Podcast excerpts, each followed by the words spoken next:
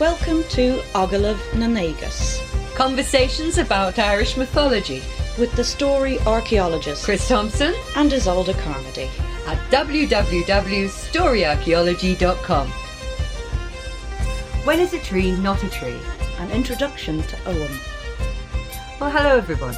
This is the first in our series of sort of intermission podcasts, sort of extra features between the first and second series. We'll be putting out podcasts fortnightly from now on until a new and very exciting series on the great saga of Moytura begins, and that'll be around Samhain, the end of October. These particular intermission podcasts won't have a lot of supporting articles, but they will have a few photos and such like. They're just meant to be a bit of fun until we start the next series. So we'll be looking at a range of individual topics and little introductions here and there. Today's is an introduction to Ogham, but we'll also be talking about Shee Beag, which is where we live, the wonderful house where we live, or house hill where we live. And we might have interviews with special guests and or look at Geasa. Yes, indeed, those mythical taboos that seem to drive most of the Irish sagas, especially the more tragic ones, seem to be all completely motivated through Geasa. But let's start off with Ogham. Now, this I know is a great favourite subject of yours, isn't it? It is rather hobby-horsical. To put it in. That's a good word, I like that. That's not me, that's Tristram Shandy. Okay. But it's a fantastic word, so yes, it is a bit hobby-horsical for me. This is most commonly known as the Irish tree alphabet, an old form of Irish script that we find inscribed on mysterious standing stones around Ireland and even into Wales. Mm-hmm. But many people are familiar with the idea of an Irish tree alphabet and even a tree calendar. Yeah, by the way, we ought to say it's usually Ogham, Ogham. Yes, we're using the modern Irish pronunciation since we're used to that. The old Irish pronunciation would be Ogham. Well, you know, before I even came to Ireland and when I was exploring every aspect of Irish mythology, I came across a book by Robert Graves called The White Goddess. This had this intriguing poetic image of this calendar tree circle, as well as this wonderful, fanciful battle of the trees, the Welsh battle of the trees. So I wondered what it would be like if one actually grew one.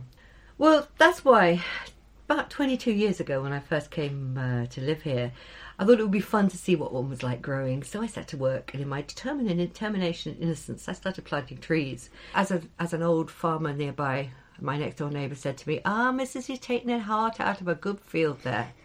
So I did just that. I took the heart out of a good field, but I grew a wonderful tree circle. So we thought that it might be interesting to give you a virtual tour of the tree circle, and I'll put up a few pictures of the tree circle on the way. Yeah. Well, if you can imagine of a great big circle in a field, not so far from the house. The way of understanding how a circle can also be a calendar is if you imagine having the winter solstice, the darkest time, at the north, which is, of course, the darkest part of the sky. And then when you move round to the east where the sun rises, that'll be the spring equinox. It's also spring, yeah. And then when the sun's at its height in the south, you find the summer solstice. And then when it sets in the west, it's equivalent to the autumn equinox. So that's how you can map a calendar onto a circle. And so this is done physically within the field. Well, let's start at the north, where the first tree moving round clockwise, as it were, January, you would start with the birch. The silver birch. The silver birch was actually a very good place to start. It is, and it's the first letter of the Ogham alphabet, which is Beith, which simply means a birch tree. It's also one you would traditionally make brooms out of. Mm-hmm. It's a first tree to colonise new land, and it's all about beginnings. Yes. And interestingly enough, as I work with this particular circle, it's not just a question of telling the story of the trees or even an alphabet or a calendar. What I found it most useful for is telling the story of stories, really. Yes. The journey of the hero or heroine, though that's a completely different, you know, that's another podcast, the difference between the story of the hero and the heroine. But if we go round to the beginning, you know, the birth, the beginning, it's very much that silver birch. And it's a tree that leaves early, but also leaves its leaves early. It does drop its leaves very early. They're already beginning to drop now in September. Yeah. Moving on, going clockwise again, we come to approximately February. Yeah, around Imbolc, which is the first, in our calendar year, it's the Lughnasadh, 1st February, beginning of spring. And here you have the tree of the cradle, rowan. Yes. And traditionally cradles were made out of rowan. Yes, and rowan were used to protect not just cradles but also cow buyers. Mm-hmm. Because, of course, your cattle are as important, if not more important, than your own children. Yes. Yes. So it would protect the cow buyer as well as the cradle from... And it protected from fire. From fire, yeah. You know, you often have a rowan tree. It's one of the two trees you'll find at the entrance to most old houses. Yeah. And it was said to protect from fire, protect from the physical dangers as much as anything. Which is similar to what the Bridget's crosses are supposed to do. They're also supposed to protect the house. Yeah, it's supposed to protect the house from fire as well. Same time of year. Exactly, yeah. And so there you have the rowan, beautiful tree. Not easy to establish where we are because actually the land, so it's a clay base, is too rich for rowans. And they're a tree that like... poor land. Poor soil. Up on, hence the mountain ash, because it likes the thin and very dry soil that you'd get up the mountainside. Yeah, well, you move on again to, now you're approaching the spring equinox. And you come, or just before, you come to the ash. There are a lot of ashes here. It's a weed, basically. Beautiful trees, but again, it's almost like here that was the cradle, and the throne was the cradle and the child. Now you come to the young hero, standing tall, fresh-headed, bright, with the black buds waiting to burst. It's quite an not aggressive, but what's quite a determined... Assertive tree. Yes.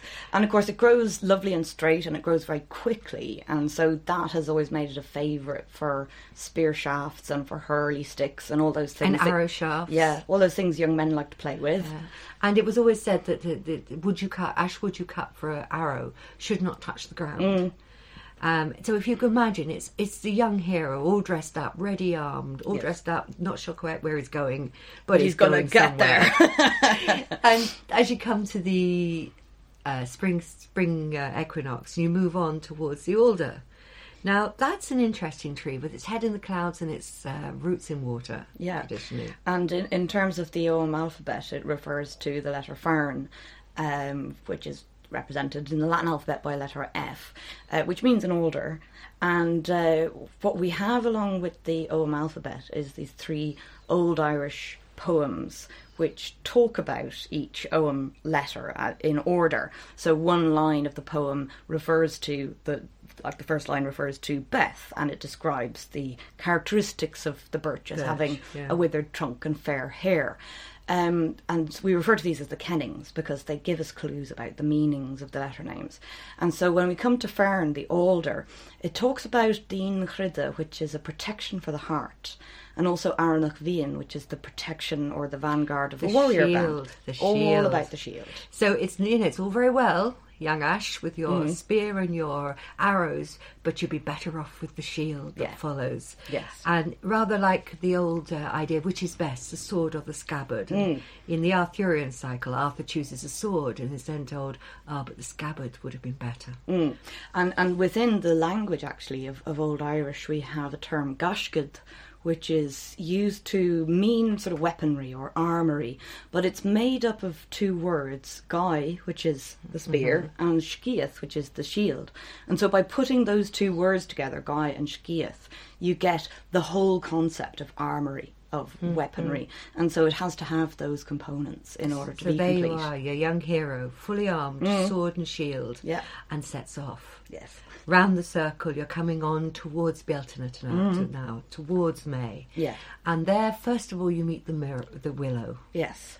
And it's interesting, the two trees that come here, the willow with its wonderful spring-like quality, the catkins and the leaves, and yet, it's the adventure trees. They seem so easy, but just think of how willows turn up in mythology, from Tolkien's Old Man Willow. Yeah. And believe me, he always knows where his mythology is coming from. Yes. And even that the willow is always connected with walkers, with the tree that walks, with the witches, and in their negative sense. Shape-shifting. Yeah. Although the rowan is also suggested connected with shape-shifting, but that's more protected. It's got a different character to it, yeah. And in fact, the Irish letter name is Sal, which just means willow, and has the same Indo-European root as the English word willow, and indeed its Latin genus salix. And the root seems to be sallow or soiled or dirty and also possibly kind of diseased. So it's got that kind of negative quality to it. And the colour of lifelessness. Yeah, one of the kennings is liambeth, which is the colour of a lifeless or a non-live thing. But then it also has this other side to it, which is the tussock mela, which is the beginning of honey, and the luth beach, which is the essence or the energy of bees. So there you've got the catkins. Yeah, and the early pollen. Funny enough, when I was out in the circle yesterday and looking at the willow, and of course this time of year it does get very dirty looking. Yeah, yeah. Well, it depends on what sort of willow you are, but the long-leaved willows and the cricket-bat willows and so forth, they do get very dusty and old and scruffy looking this time of year. Yeah. So maybe there's just something of that in it, but nevertheless, the mythology carries this rather odd quality. And there's that doubleness as well, you know, where you've got the medical applications of willow, and of course, you know, any medicine can be a poison as well. So you've got that whole sort of, you know, is it death-giving or is it life-giving? Is it nourishing or is it poisoning? You know, and especially this is coloured by what it moves on to. You move on to the hawthorn, the May tree. Yes. Now, funny enough, this is another tree which actually here blossoms after May. It blossoms into May, not at the beginning of May. But it's got this wonderful idea of going maying out into the woods and the moonlight and bright flowers and just a general happy young image. But actually, no. It tends to guard, you know, hidden pitfalls and doors into an underworld. Yeah, you go out looking, you may find more than you were expecting. Yes, and of course there's a traditional prohibition on bringing hawthorn into the house. That's right. So, and I think I heard as well that part of the chemicals in its scent is, in fact, the same set of chemicals that is released by a decaying body. Oh, that's nice. So it has the smell of death. That may make sense. Yeah. If, I mean, its name has an odd meaning. Well, it's related to the Ogham letter Úath, which literally just means horror. And the kennings to that talk about Ansavaithka, which is the most difficult night, and Bónaidh Gnúise, which is the whitening of faces. So it's all that sort of terror, fear and terror, nightmare. But interesting enough, Bealtaine in the old stories is not a time for... It's a time when you are prepared to fight for what's yours. Yeah. You're taking on what is yours in the physical world. Mm-hmm. So the first thing, it's the first battle, the fear of the first battle, the fear of the first encounter. Mm.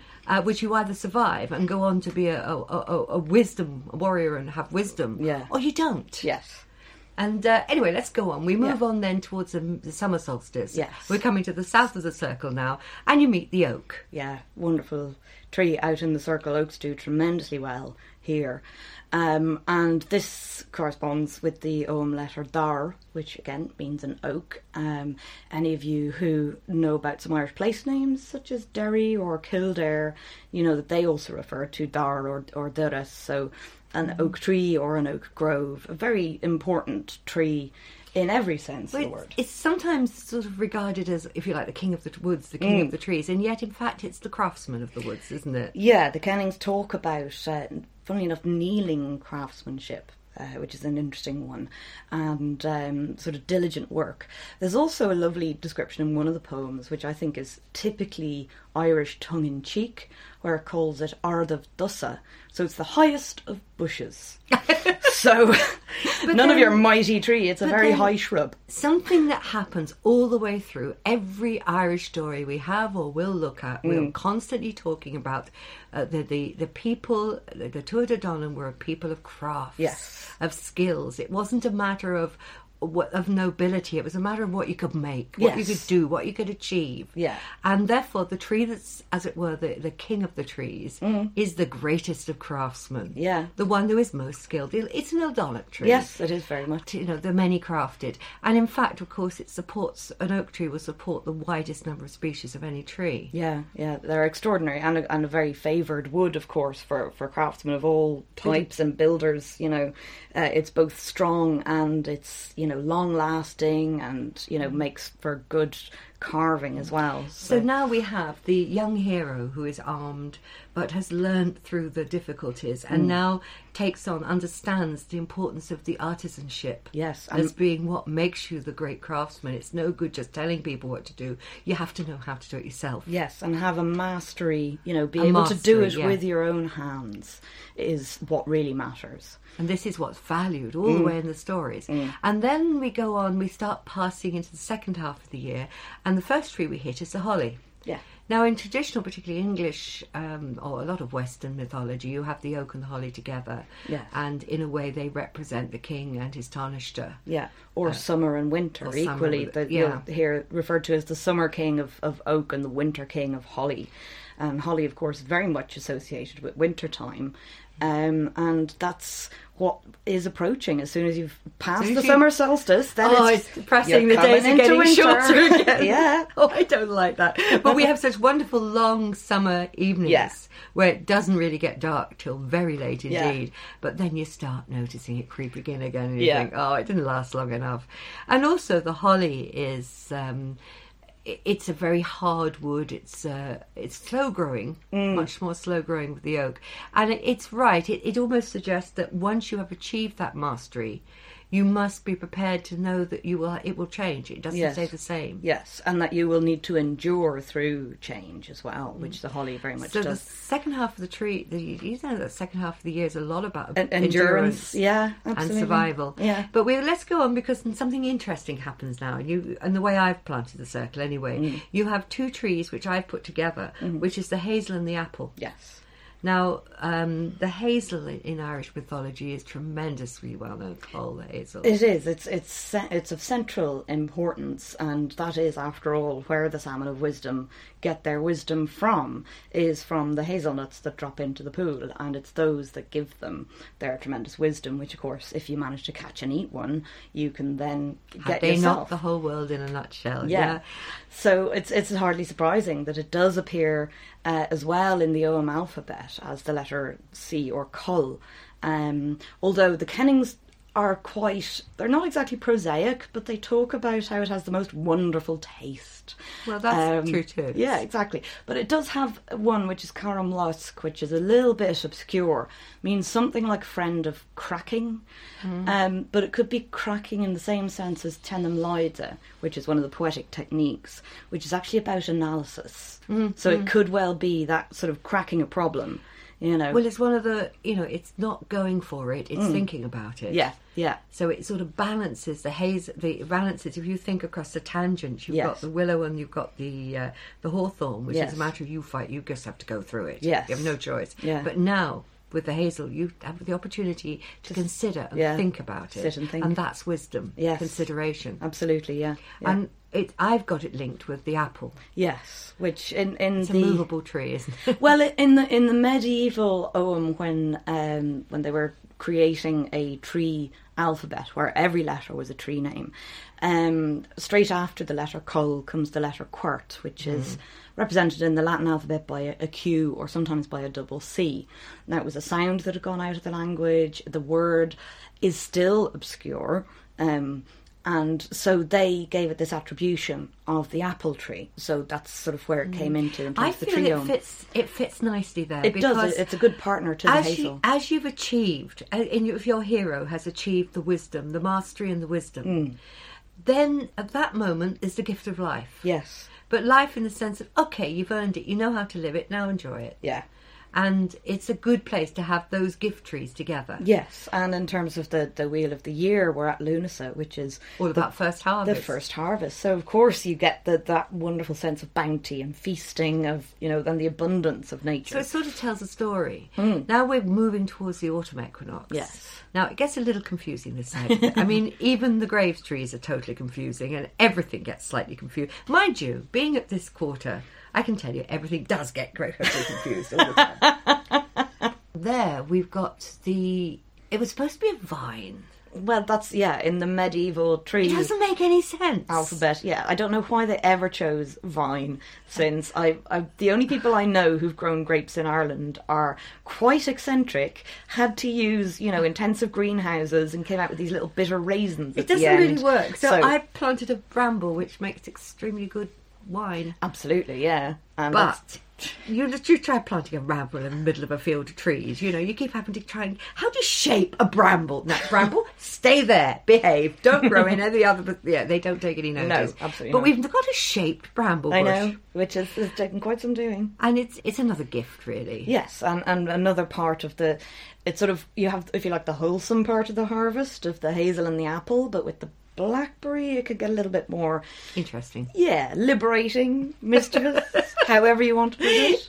Well, after this, there's something missing, because there was meant to be ivy. Yes. Now, that's pretty ridiculous too, really, if you think about it. It is. You can't really grow ivy on its own, but also that the... Ogham letter that it's referring to is girth, which means a field. It still means a field or garden, in fact. Well, yes, it has the same root again as garden. Girth. It's about a fenced and cultivated piece of land, and so the whole thing, really. Exactly. But, so the whole circle really can stand for girth, if you like. Yeah, and it didn't make sense, so I kind of left it out because ivy tends to grow on things anyway. Yeah. And then we run into even more problems, because the next one is, in fact, the reed. Yes. Now, I am not planting a reed in the middle of a reedy field. People would think I just forgot to trim a bit. Yeah. So I tried to find another tree that would sort of would be the precursor of the elder. Mm. So we got the Gelder Rose, which is actually one of Graves' suggestions, and it did make sense. And it's a gorgeous tree. It is a gorgeous tree, and it means it is a native tree, and it has white blossoms and red berries, and it's almost like an elder, but not quite as useful. Yeah, it's a foreshadowing, if you like. I mean, the reed made sense in terms... Well, it makes more sense in terms of the Welsh Battle of the Trees, where it talks about the reed, though not strong, was doughty in battle. It's almost like to bend and not to break. Yeah. You know, you bend with the winds and therefore you won't be broken. So it seemed to me that, shall we say, in this side, once you've learnt all these tricks of wisdom and life, you also learn to bend, to be more flexible, not to take things personally, or at least to try not to. You know, it's part of that mature wisdom, and it seems to just fit. Yeah. Then you're followed by one of the most important trees in the circle, which is the elder. Yeah, which comes around Samhain, which, of course, is the end and the beginning, and is probably the most celebratory time of the year altogether. And I don't think it's any mistake that the English name for the tree is elder, that it is associated with, you know, the wisdom of older people. But it's also, it's quite interesting, again, if you think about the tangent across the circle, it now balances the rowan. Yes. And the rowan in the spring and the elder in the autumn, they're like the tangent across the top of the circle. And, of course, elder is the other tree that you'll find at a gate of an old house. Once again, it's protective, but it's protective in a different way.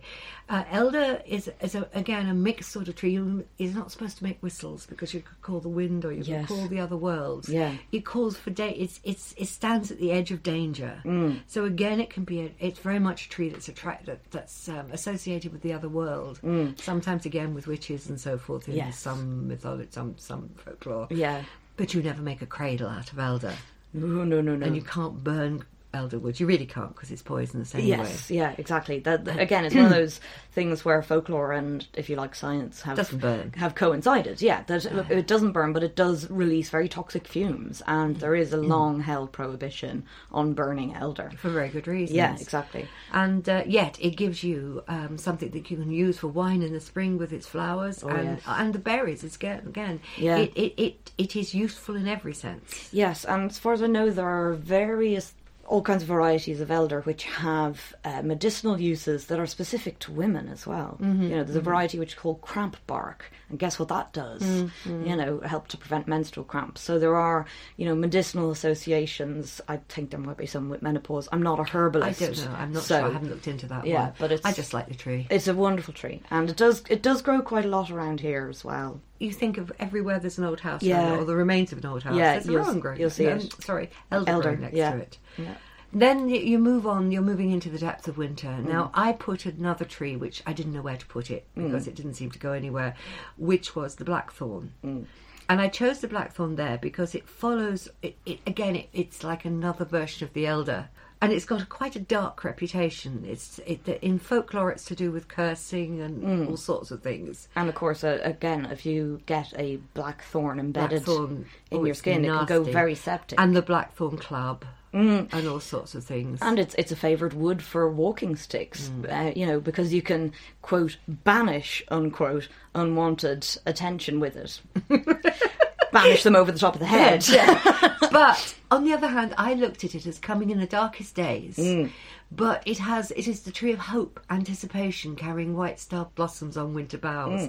That's it. It heralds spring. Oh, it does. And you can see that up and down the country when it's coming into spring. I used to watch it along the train line between Dublin and Carrick and watch how the blackthorn blossom would kind of creep upwards from this sort of slightly more southerly Dublin to the more northerly Leitrim, and watch the progress. East, watch the progress of the blackthorn blossom to herald spring. Yeah, the spring definitely comes slightly later further you go west. It does, as well as north. Yeah, and then of course hidden behind the blackthorn is our beautiful Irish yew, like a tall, narrow candle. Yes, Taxus fastigiata. Now, yews are a particular favourite of mine. It corresponds to the Ogham letter for I or Io, which of course is my initial. But also they contain a lot of traditions.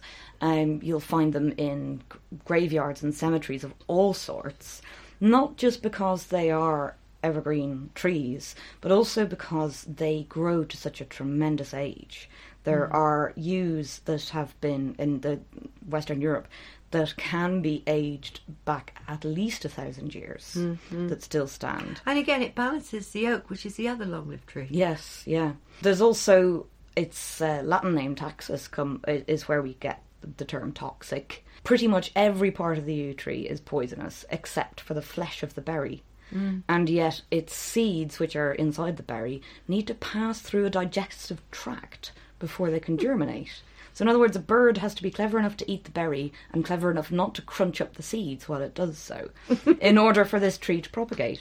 And then, of course, the wood, when you cut it, is red. We as humans tend to project human characteristics onto everything we see. And that's part of what the kennings on the birch is about, I think, because it gives these sort of sometimes human and sometimes tree characteristics of the withered trunk but fair hair. And I think that's part of why that birch is at the beginning, is because it's that first way of recognising human qualities. You have this ancient yew, which couldn't, last for almost ever. Exactly. So it accepts, that the hero goes into immortality. Yes, yeah. The route to eternity is through the yew. Yeah. We found it amazing how it does continuously tell this story. Exactly, yeah. On it, I can pin almost any folktale or piece of mythology, and you can find where it fits, and it's a way of telling the stories. It's also just a lovely garden. I'm very much aware, and was even 20 years ago, that there was never any sort of tree circle out there in the landscape in early times. So where did this idea of the Celtic calendar tree circle come from then? Well, the idea of using the tree alphabet to represent a calendar, it might have started with Graves. I certainly don't know of any older sources for it, but it might have been an invention of Graves. Well, he was rather like the medieval monks. He was a poet and a classicist. Yes, so and he probably wanted systems. Yeah, and he probably came across references to this tree alphabet, and just wanted to see what would happen. Yeah, he saw patterns. Yeah, and he wanted, like all classicists, to complete the patterns. Yes. Yeah, no, I know what you mean, because that is part of what poetry loves, is making patterns. Yes. So it's only one part. Yeah. But the tree alphabet as a concept did already exist, and for that we need to go back to medieval scholarship, to medieval manuscripts. Most exemplary in this is the Book of Ballymote. Oh, yeah. Now, we're not far from Ballymote. No, here. Not far at all. In fact, I used to work in Ballymote once a week for about 8-9 years. Yeah, it's only 2 stops on the train. There's not much of the abbey left, and not much of the castle left, but the book is it's in the Royal Irish Academy now, as far as I know. It's a very interesting manuscript, probably compiled 1390 or 1391, mm-hmm. that kind of time, by a few named scribes, and there may have been other unnamed contributors mm-hmm. to it as well.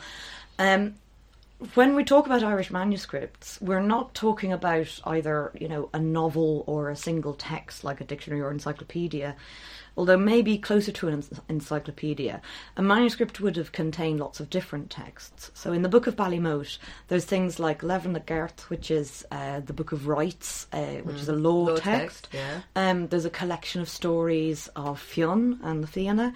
There's also what version of the Leabhar Gabhála? The Leabhar Gabhála, yeah, the Book of Invasions. There's some sort of biblical history. There's genealogy. There's even fragments of the Siege of Troy and possibly a bit of the Aeneid as well. So they were incorporating the classical text that they knew of as well. So, but for our purposes, maybe the most important text that it contains is Auraicept na nÉces, or the scholar's primer. And that's the only version of that? It's the only complete copy that we have. And we know that this was a very important text in early scholarship. And the Auraicept does contain within it the text known as the Ogham Tract, which deals with lots of different kinds of Ogham. Okay, well, give us a description of the Ogham letters. Ogham letters, what you have is, it's a script, so a way of inscribing, which has a specific order. And the way that it's structured is that there are four, some say five, but I prefer four, groups of five characters. So you have the first group, which is Beith, Lis, Farn, Sal, Nin. Some of those you will have recognised. Exactly. We talked about. Yeah, we already had Beith for the birch and Farn for the alder. And if you can imagine a vertical line, which is known as a stem line, and then that first group are all written as notches to the right of that stem line. So Beith is one notch to the right. Lus is two notches to the right, and so on, 1, 2, 3, 4, 5, and then the second group, they're again 1, 2, 3, 4, 5 notches off to the left. Then the third group are slanted across both sides of the stem, and then the last group, which is all the vowels, they're either written as a horizontal line straight across, or sometimes as dots on the stem line. And again, numbers 1 to 5. So that's your basic structure of the Ogham script. And the order of letters, for want of a better term for now, does remain the same. So you find the same letters or letter names in each of the groups, and you find them more or less in the same order. One thing I was going to ask you about, I nearly forgot. Yes. Because there's loads of different kinds of Ogham, aren't there? I always thought, like many people do, that Ogham was about trees when I first looked at it 20-odd years ago. It just isn't, is it? Well, it's... trees is one of the Ogham alphabets. Again, I'm putting loads of bunny ears around all these terms because they're not completely... So it's bunny ears applicable. Alphabet. Yeah, a bunny ears alphabet of bunny ears trees. Yeah. There are... I think something like 86 or 88 different Oghams that are recorded in the Book of Ballymote, in the Ogham Tract. Now, by different Oghams, some of those are kind of inventive ways of just writing the script. So instead of using a straight notch, they'd use a little spiral or a little fort shape, or, you know, those kinds of... inventive ways of writing really the script. They're really just playing with writing it down. I think so, yeah. I think that some of that was, you know, a playful kind of experimentation with how it could be represented. But then you also get Oghams that are about counting. So you get the muck Ogham, or the pig Ogham, where you use each group of letters to count different kinds of pigs. So in the pig Ogham, there are four different colours of pigs, and if it's within the first group, you're counting 1 to 5, let's say white pigs, I can't remember quite what the colours are. Then the next group is 1 to 5 dun-coloured pigs. Sounds like an infant math scheme. We'll have 4 pink pigs, 1 white pig, and some green pigs. Well, yes. And it may indeed have been used at some point as a way of tallying your stock, you know, or your possessions.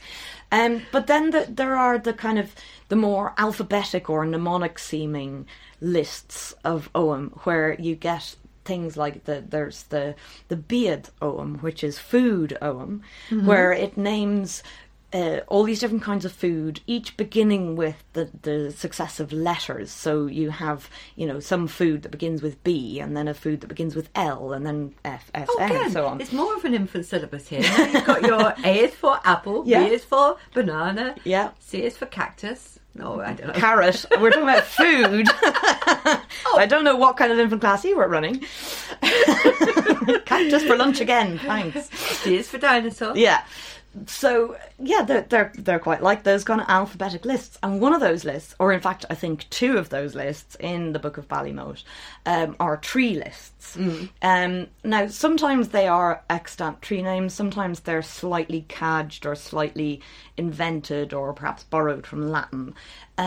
But they're giving alphabetic lists of trees. So, in other words, you had to find enough trees to fill up an alphabet. Yes, and enough pigs. And enough pigs and people. And enough foods. Foods and agricultural implements and rivers and important places and saints and churches and anything that you wanted to create a list of, you would use the Ogham. Sounds like the sort of games I play when I'm trying to go to sleep. Yeah, they are a bit. Can I think of a well-known proverb beginning with X? Yes. X marks the spot. Hopefully I never get... Oh... Oh, right. She's never get past J.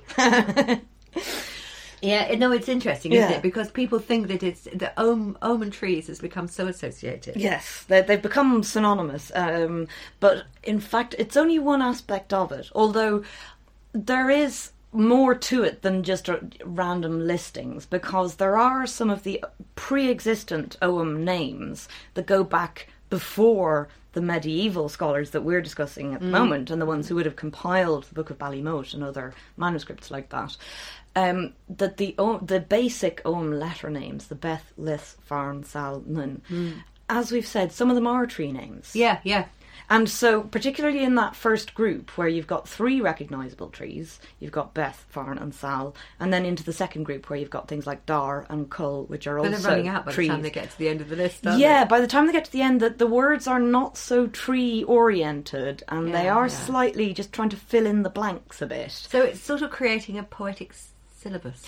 It is, and it's an ongoing work. One of the other features of medieval scholarship that you'll come across is what we term a synthetic etymology, and you find these particularly in the glossaries, where there's a word that's a bit obscure, and so the composer of the glossary breaks it up into what he thinks are maybe smaller, more familiar words that somehow then explain the meaning of the original word in terms of more familiar ones. But it's a creative process. So these monkish schools were setting out to create and use older materials as part of their heritage and what they gathered. Yeah. Now, it's particularly important that it is within the context of the Auraicept na nÉces, because that was an absolutely fundamental textbook. We have, from other manuscript sources, we have a list of, if you like, the curriculum that you study over 14 years in order to become a professional filler or poet. So that was your primer? It's known as the Scholar's Primer, is how it's usually translated, and it's part of the study of the first year of becoming a poet. So it's that important. It's the beginning. It's what you begin with. Yes. So in a way, the creation of these lists was like your ABC of poetry. Yes. And in fact, over the first 3 years, you had to learn 50 Oghams each of those first 3 years, which gives us 150. Now, the compilers of the Book of Ballymote got up to 80-something. They didn't quite make the whole 150. So... But they did. They gave it a really good try. Stab, yeah. But they knew it was important, and they knew that it was central. Now, before I think, as far as I understand, that there were schools of scholarship, groups of scholarship, long before there was the monks. Yeah, certainly. the development of the monkish schools was just a continuance, shall we say? That's certainly my... Everybody died out. My approach to it is that since particularly the class of Nevid or File, the learned class, was so important and so central to Irish society, and we have so much evidence for there being, different seats of learning around the country, North Connacht being one very important one. And so many of the books. Yeah. Do come from this area. Absolutely, yeah. I mean, the Book of the Four Masters, the Book of the Annals of Loch Key, the Book of Fina. Yeah. So, there was... Just to name a few. Yeah, and although those are going into late medieval times... Well, the Book of Fina's earlier, isn't it? I'm sure that the Abbey at Fina goes back much earlier. Well, I believe the Book of Fina's 14th century. It is, not a very similar period to the Book of Ballymote, although more concerned with local matters, if you like, and bigging up the local saint. And why they should get rents from the areas around. Absolutely. But there was a great tradition of scholarship, and I think that when the, if you like, Christian institutions of monasteries were very easily grafted onto the system of schools and learning that was already here. And also we know about the very earliest monasteries were a very different system. The Celtic Christianity was a very different system. And there seems to be after all, in the earliest ones, there were monks, there were men and women living and working together. Absolutely. So this system of scholarship, this system of schools, seems to go back a very, very long way. Yeah, that would definitely be my contention. So it doesn't surprise me that what you seem to be saying to me is that by the 14th or 15th century, the Ogham system was already archaic. Oh, yeah. And was studied much as classicists continue to extol the needs for teaching the virtues, teaching Greek and Latin and so forth. That's a very good comparison to make, in fact, that it was... this sense that they didn't necessarily see how the system could be applied, but they knew that it was somehow core or central to being learned or being educated. I've noticed in the book of, I don't know a lot about it, but the Book of Ballymote, I've seen a lot of different glyphs and symbols, say like Fion's window. Yes, which is where you get sort of concentric circles or squares and the Ogham notches arranged around them. So this is a sort of example of the playfulness and inventiveness. Yeah. You're playing with an old system which is so archaic that you can change it, do it, and associate it with all sorts of other things which are more modern by your own standards. Yeah. So, it was definitely... innovative, and I think there was allowance for that kind of creativity. It reminds me of my uncle, who was not only a great scholar and classicist, but also Greek, Roman, Russian. He had 27 languages and learned Greek. Went off to learn Russian, and while he was learning Russian, he got a bit bored, so he learned Welsh as well. Never learned Irish, never learned Irish. But I know I was sitting talking to him one day, and he said, I've invented a new word. He said, I felt that there needed to be a new word in medicine that I could add that it happened to be a medical word. Yeah. And he said, most old words are created out of Greek and Latin. Yeah. So he said, I cannot, I'm afraid, remember what the word was, but what it was a word that described someone who had no moles. So if you didn't have a single mole on your body, which is very unusual, you would be and he'd come up with this wonderful new word. Yes. So he was expecting to get it accepted by the dictionary. Oh, yes. I think it was with him. A lot of things were a joke. Yeah. A very serious classical joke. Yeah, yeah. Which very few people understood except for him. Yes. I think we might be subject to a lot of that in some of the obscure parts of our manuscripts. You just reminded me of that. Yeah. And you have come across, the monks who are making the scholars, let's call them scholars. Yes. It's better than monks. Yeah. The scholars who are writing strange little Ogham inscriptions in the margins. I've got a hangover. Yeah, that's what one of those, we know that it was, again, part of that basic education because, we found these wonderful little, personal notes in the margins, and they use Ogham almost as a sort of a private code, and they do say such prosaic things as I have a hangover. Now that sounds more like scholars than monks, the idea we have of monks. I know, but you've got scholars, students, sitting there going, oh, God, having to do all this scribe again. Yeah, I've got a hangover. They're writing in the letter. No, it just brings up such an image. Yeah. Now, of course. Later on, you get these Ohm inscriptions, which are much more familiar, on the great big stones that are dotted around the country, don't you? Yeah, they go back a bit earlier than the manuscript tradition that we're talking about. And yeah, this, that's what I shouldn't have said later on. I meant later on in this. Yes, in our terms, because we're going backwards as ever. Yeah, it's something that a lot of people may be familiar with, that you find on sort of individual standing stones, and they use a kind of an edge on the stone as the stem line for the Ogham script. And these are pretty much invariably people's names. And I think that all but one of the known Irish inscriptions are male names. I think there's only one which is Incan someone or other, which is the daughter of someone or other. And so, are they memorials or? Well, they're certainly not boundary markers. They're not associated with graves directly. You know, there's been no grave goods found or no bodies found underneath or near to an Ogham stone. Unfortunately, though, a lot of the stones have been moved. There's the one local to Leitrim here that found its way into a stone wall, as many of them do, and then was kind of rescued and put back in the parish church. But yeah, they're people's names, and since they don't correspond geographically to graves, they could be a memorial of, you know, an event. Could be such and such was born here, like our little blue plaques that we have around the place, or it could be indeed, you know, a marking of an important boundary. You know, this you are now entering such and such as land. And their date is usually from what, about fourth to the sixth century, really. And again, I find it interesting that it seems to coincide with the introduction of Latin learning into Ireland, because as anyone who's either tried to recreate or even just to interpret the inscriptions on these stones, it's not a particularly well-adapted or well-suited system for spelling out words. As if they're trying to take things and put them down literally. Yeah, well, as if they've got the idea from the Latin learning, the book learning, that they have this thing called an alphabet, which is made up of individual letters, and you can string those letters together to make words. So, we've got something a bit like that. We've had it for years. Yeah, let's go and find out what it was. Yeah. Exactly, dig it up and try using it for something new. So, what you're saying, it was more like an experiment in trying to use what they had in a sort of fashionable way. In a new way. I think so, yeah. And it wasn't the kind of fashion we think of nowadays, which might last for a few months. This did go on for several centuries, there's no doubt about it. So, if they're using these literally, you must end up with some strange sentences. Well, yeah. I mean, it's a bit like trying to write your name using Japanese syllables. Oh, like I'm using here.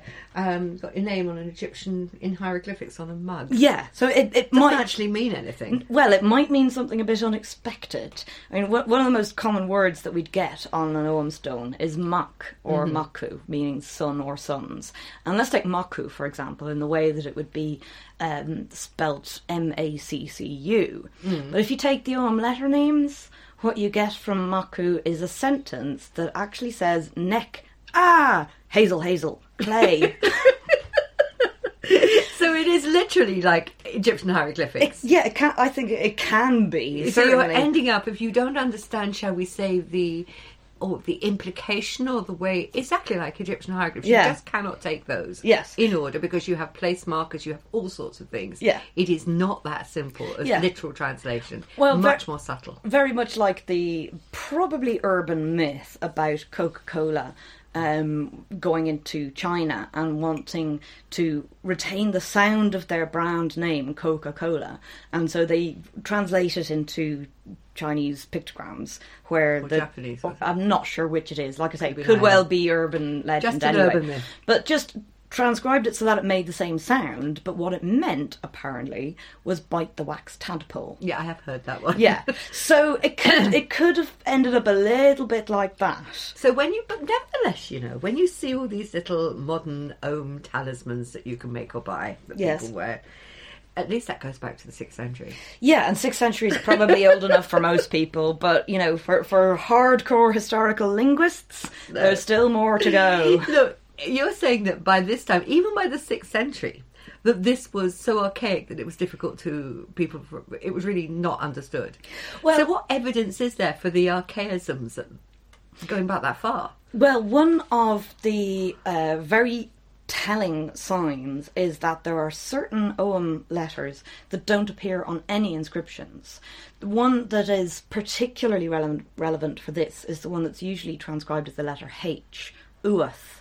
Oh yeah, we were talking about horror earlier on. Yeah. It's one that sounds like Úath. Úath. And again, you just don't get H as an initial letter. In Irish, in you know, going right back to the primitive and archaic Irish that we find on the Ogham stones.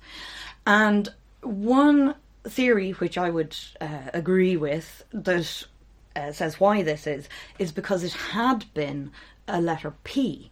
Mm-hmm. There's a cognate word in Welsh, which also means horror, so cognate to Úath, probably something like Púath, or I don't know Welsh.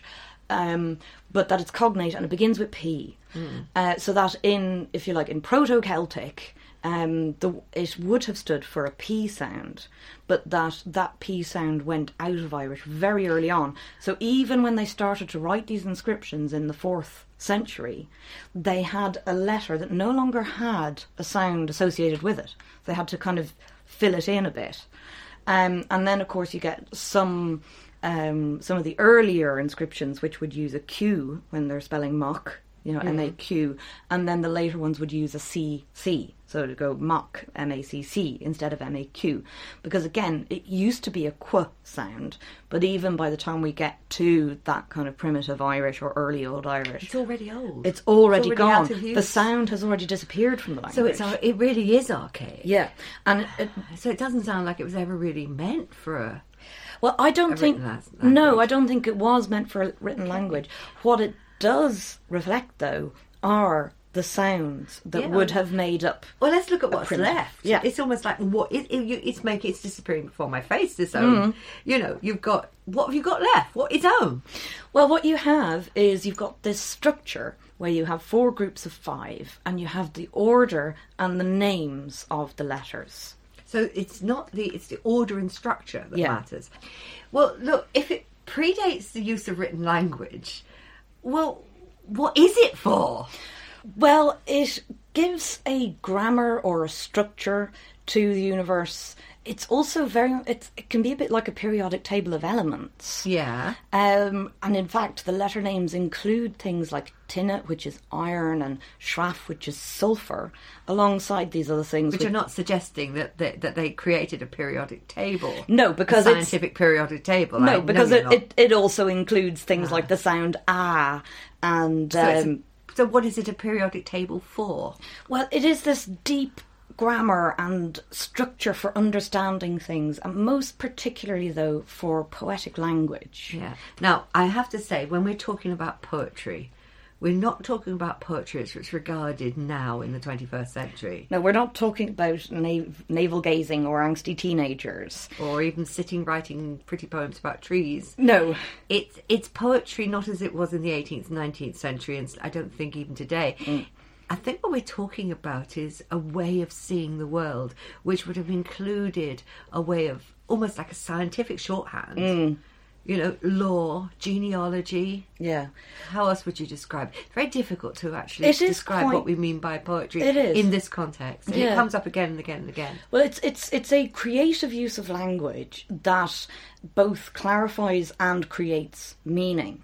And you've told me before that predates prose in the Irish system. Certainly, I think that as a literary form, I do have the belief by comparing the poetic and the prose passages of a saga, such as Moytura, that the poetic passages, for a start, tend to be in an older language. Mm. And also, if you take them out of their prose surroundings, they almost make a continuous narrative of their own. So what we have is poetry was a learned, scholarly way of talking, explaining the world that didn't just include, yet was a poetic way of speaking in which you could express your views of law, the law of the people, law as law, almost your ways, almost a shorthand for the technology of the people. It was the learned language. Yes, and it was the very nuts and bolts of learning as well. Well, in a people who didn't.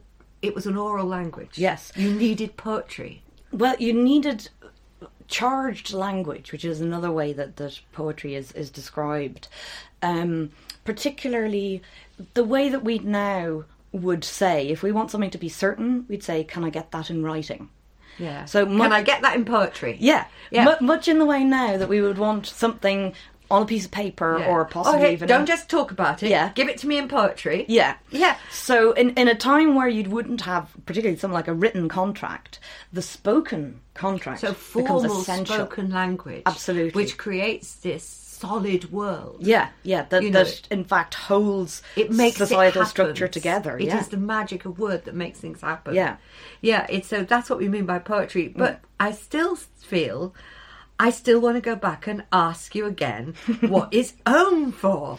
Well, it is for making poetry, and it's for understanding the universe. As a storyteller, I think I understand what you're talking about. What you're really talking about is a mnemonic, a coat hanger structure, on which you can hang anything. Yes. Now, I know a little bit about memory training and how there are various techniques that different people, from mentalists, magicians to everybody, use, which is like having a house, and in your house you have certain things in certain rooms. So if you're learning cards or system or any long list of things, you go to a room and an image, and the image helps you to create and memorize a lot of material. And I know from my interest in years ago I was interested in the Jewish mystical system, the Kabbalah, which has the Tree of Life, which is actually a mnemonic structure, which does precisely the same thing. You associate things with the Sephira and or the Sephiroth, each Sephiroth, and so forth. It's not unheard of to have these complex mnemonic systems, and storytellers use them themselves. Oh yeah, the storytellers' tricks.